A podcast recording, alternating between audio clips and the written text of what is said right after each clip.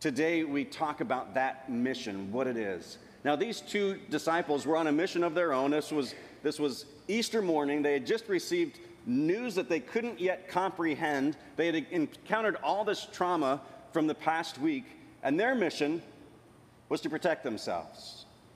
Right? Because if, if the religious rulers did these things to Jesus, what would they do to them? And so they're fleeing Jerusalem, going to the safety of Emmaus. That's their mission. But God is about to interrupt their life and bring them to a new mission. Now, over 100 years ago, God brought an amazing and incredible group of people to this place to, a, to experience an, a, an abundant life in a promising but totally undeveloped new land. Now, as a place to be continually renewed and refreshed by the Spirit of God, they established St. Lucas the Evangelizer Lutheran Church. And today we come to the very same place here at St. Luke's to find life and purpose in the waters of our baptism among a community that is parched and dry. People stumble through this wilderness of life with all its busyness and uncertainty, and they dismiss Jesus as a solution to their thirst. Many followers of Jesus, like ourselves, have perhaps grown content soaking in the shallows of either the sanctuary or, or here, as if just simply coming to church is what being a Christian is all about. And the result of that leaves our community dry and disconnected. But I want you to know that the tides are changing. Over the next seven years, St. Luke's will continue this Jesus adventure with an undersea deep water voyage. We'll plunge into the deepness of God's life for us, be soaked by the Holy Spirit, and explore and experience a life that is overflowing with authentic relationships with each other and transforming relationships with God we envision an entire community coming alive to the beauty of life in Christ. But we need a mission to get there. And here it is awakening hearts in every generation to the power of life in Christ. Awakening hearts in every generation to the power of life in Christ. This week we talk about the first part of that awakening hearts. What does it mean to have your heart wakened up to a new life that God has for you? Well, first, I think we need to acknowledge the fact that sometimes we fall asleep. Right? We hear in, in this text, Luke says that their eyes were kept from recognizing him. God Himself was the one who closed their eyes in that moment so that they would not see who Jesus really was. But it's not God who keeps us from recognizing Jesus. What are the things in our life that get in our way of seeing Him each and every moment of each and every day with us. Busyness, distractions, perhaps doing so many good things that we miss out on doing the really focused, great things that God has for us. Doubts and fears that we have, shame and guilt that we carry, these things threaten to erode our faith. Or maybe we just we look at salvation as being that thing that we know someday we'll need, but that's not someday today. But today we've got pretty good handle on life. We, we're doing pretty good. We've got a good thing going. Let's not rock the boat. When the time gets closer, then I'll have a little bit more urgency. It's a long ways off. There's plenty of time to get serious. I think there's plenty of followers of Jesus who need to have our eyes opened and our hearts awakened. Maybe it's the lukewarm pew sitter or chairs in our case. Or it's those who, who have experienced salvation but aren't yet truly, completely sold out for the mission of Jesus. Or the person who longs desperately to have a deeper relationship with God, but there's something in the way. There's some sin, there's some element that is keeping you from plunging into the deep water with God. Maybe it's the equivalent of the believing disciples before the time of Pentecost. When they, they had faith in Jesus, they followed after him, they believed, but they were still hiding in place. until the Holy Spirit comes upon them, and now their hearts are wakened up and they know exactly where and what they're supposed to do. They still believed before, but after Pentecost, they have this spirit empowered life that compulsively goes out and shares the gospel. And waking up is a daily process. I wake up every morning, and, and some, I'm not a morning person. There's some mornings I wake up and I can't push snooze enough times. Today was two, and I almost did for three, and I remembered, oh, this is the day I've been looking forward to. Now, some days I, I, I barely roll out of bed, and some days I spring out of bed ready to meet the day, and most days it's somewhere, somewhere in between. But we wake up each and every day. It's a daily process, like how we daily remember our baptisms and daily call God to wake us up and to live the life and live the day and live the mission that He has called us to be on. It's intentional. You do it every single day. And it is God who does the waking up, right? We can't wake ourselves up, but He rouses us from our slumber and moves us into action. Jesus is the one who calls us awake. Jesus says to them as they're walking, What is this conversation that you're holding with each other as you walk? And they stood still, looking sad. Jesus asks questions. As he comes together and walks with people, he has a deep hunger and curiosity to know exactly where the hearts of his people are. To think about that. Jesus hungers to know exactly where your heart is. He wants you to have a transparent relationship with him. He, he already knows, but he wants you to confess it and share it. When you're doing amazing, be amazing. When you're struggling, let him know you're struggling. Just be real with God. He longs for that. Now, we are called to be genuinely curious about one another. And we don't have Jesus' power of knowing the heart and mind of those people right in front of us, and so we have to ask. And a part of walking with people is having and expressing a deep concern for where they are, a curiosity. And this can't be more important than for those who are, who are loved ones who are close to you. Just because you know somebody for a long time doesn't mean that you know where their heart is. But to ask and to dig in and to walk with. Now, their faces, it says, were sad, which is a really poor translation. It's more of like they were, they were heartbroken, they were, they were downcast, they were, they were thinking about all of the trauma and tragedy that they had just seen. This guy knows none of it, at least he doesn't seem like it, and their hearts are broken. Jesus had not only just experienced the, the horrible crucifixion, but they have their own fears for their safety as well. But I think there's beauty in that because there's oftentimes in those moments of tragedy and trauma that God plants seeds of incredible opportunities for growth, incredible opportunities for total transformation. And those are beautiful moments. I, I often tell addicts who I, I counsel that they're in a very good place as soon as they hit bottom. When they seem like they've lost everything and nothing is how it's supposed to be, I let them know you are exactly where God wants you to be because you are ready to see Him work powerfully in your life. Sometimes God opens up our hearts and we see things and understand things in a different way. I had that opportunity about a year ago. I was, I was driving my daughter to school, and, and her and I are, are very different people.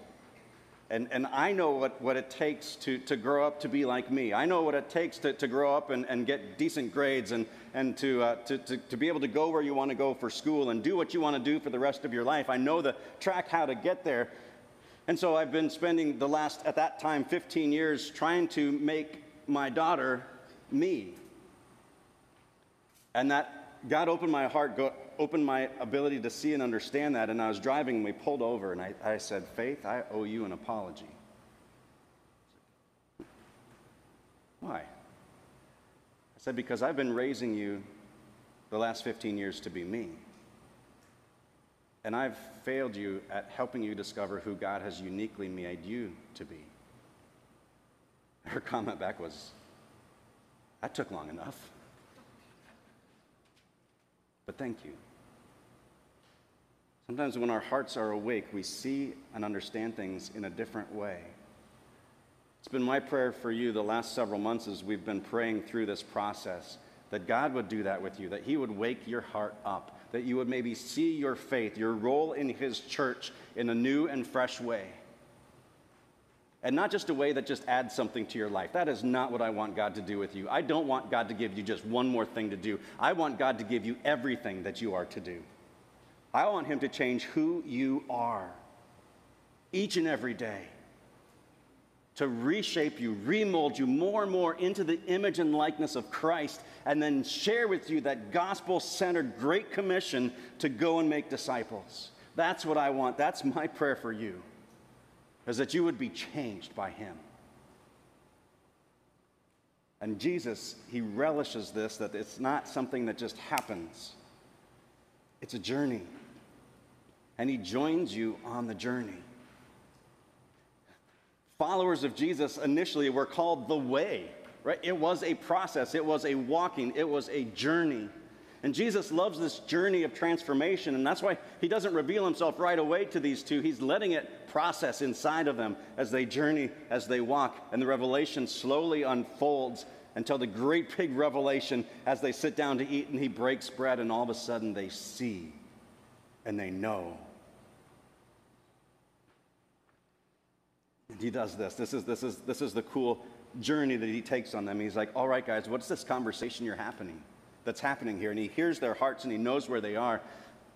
And then he starts to teach on this journey. And as he's teaching, their hearts are burning. And he's teaching them, he's teaching them about, remember I shared with you that the Messiah had to suffer and to die.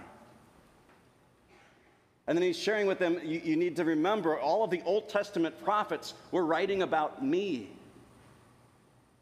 Everything that has happened when I broke bread with you at Passover. And I said, Take, eat, this is my body. Take, drink, this is my blood, my presence with you. And he's teaching these things, and they're thinking and processing. I love a good mystery movie. I love mystery movies. My only problem with mystery movies is that after I watch them more than once, I already know the end of the story. But I love, the, I love the scene where the detective or the investigator starts laying out all of the pieces of evidence, all of the clues that he's found, all of the reasons why he knows who the guilty party is. And then there's the grand revelation of what has just happened. That's what Jesus is doing here, right? He's setting them up. He's, he's, the, he's the great investigator laying out all the clues, all the evidence that lets him know exactly who is who. And he says, Remember the suffer and dying part. Remember the Old Testament. Remember. Remember when I broke bread with you. And then there's the great revelation as they sit down and he breaks the bread and he gives it to them and their eyes are open. And they get it. Their hearts opened up, and they understood that this resurrection thing changes everything. You know, this meal that happens in Emmaus is a very important meal that sometimes I think gets overlooked. But it's a great reversal of the very first meal ever recorded. If we go all the way back to Genesis chapter 3, when we have the fall, this, this meal that changes everything from creation that was very good to very broken and fallen. As Eve takes a bite of the apple, shares it with her husband, and Adam takes and eats, and this meal separates mankind from God. From the very presence of God, they are banished. And humanity, we've been struggling ever since, desperate for that presence of God and looking for it in all the wrong places until this moment when Jesus says, Take and eat, this is my body, this is my blood. I am present with you again through this meal. Because of the resurrection, it changed everything. This meal now brings you back into my presence. And then they said to each other after Jesus disappeared, Didn't our hearts burn within us while we talked with him on the road, while he opened to us the scriptures? This is, this is heartburn. This is holy heartburn that burned inside them. Hearts that are awakened by God burn with an intensity of Holy Spirit fire, just like Pentecost, only instead of on our heads, it's in our hearts. It burns with intensity. This meal at Emmaus was, was a first meal of a new era for Christianity. And they said to each other, Did not our hearts burn? I would love that question to be shared among you.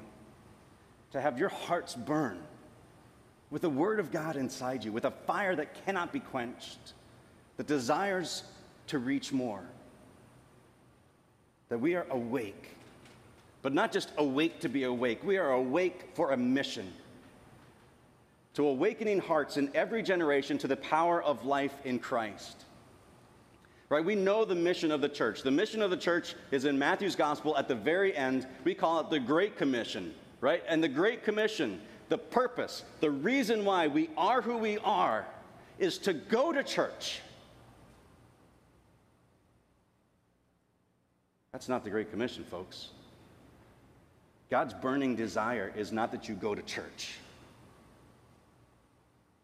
God wants you to come to church, receive his gifts, receive his word, receive the Spirit so that you can go and make disciples. That's the purpose of the church. That is why we are here today. If you are here today to just mark the box, check the box, yes, God, aren't you happy with me? I dressed up nice and I came to see you. That is not Jesus' purpose for you. Go and make disciples. And we get an amazing picture of what that looks like in this walk to Emmaus. Jesus, uh, uh, in, in addition to our great Savior, is a great example too in how he comes alongside people and walks with them. Listen curiously to those around you. Who is it in your life this week that you need to have a conversation with? And before you enter that conversation with all the answers, come at that conversation with pure curiosity to know where they are, to know who they are, to know where they're hurting. Because it's only when you know the heart of somebody, even the sleeping heart of somebody, that you know how to apply God's word and love to them. And watch the Holy Spirit do what the Holy Spirit does. It is the Spirit of God who wakes us up from the inside out. How we are uniquely called to do this to be like Jesus to share the life change of the transformation of the resurrection with the world. Awakening hearts in every generation to the power of life in Christ. This week is just the very beginning, awakening hearts. Next week, we talk about every generation and how that impacts you and why that's important. Would you pray with me, please? Heavenly Father, we pray that your Spirit would pour out on each and every one of us today, that your Holy Spirit would wake our hearts up that we would be called to service, not just called to worship, but called to live every day on fire for you. Wake our hearts up, God. Allow us to see and know exactly who you would have us connect with. Give us the, the patience to walk with people right where they are, right as they are. Father, we ask that you would do this in Jesus' holy name. Amen.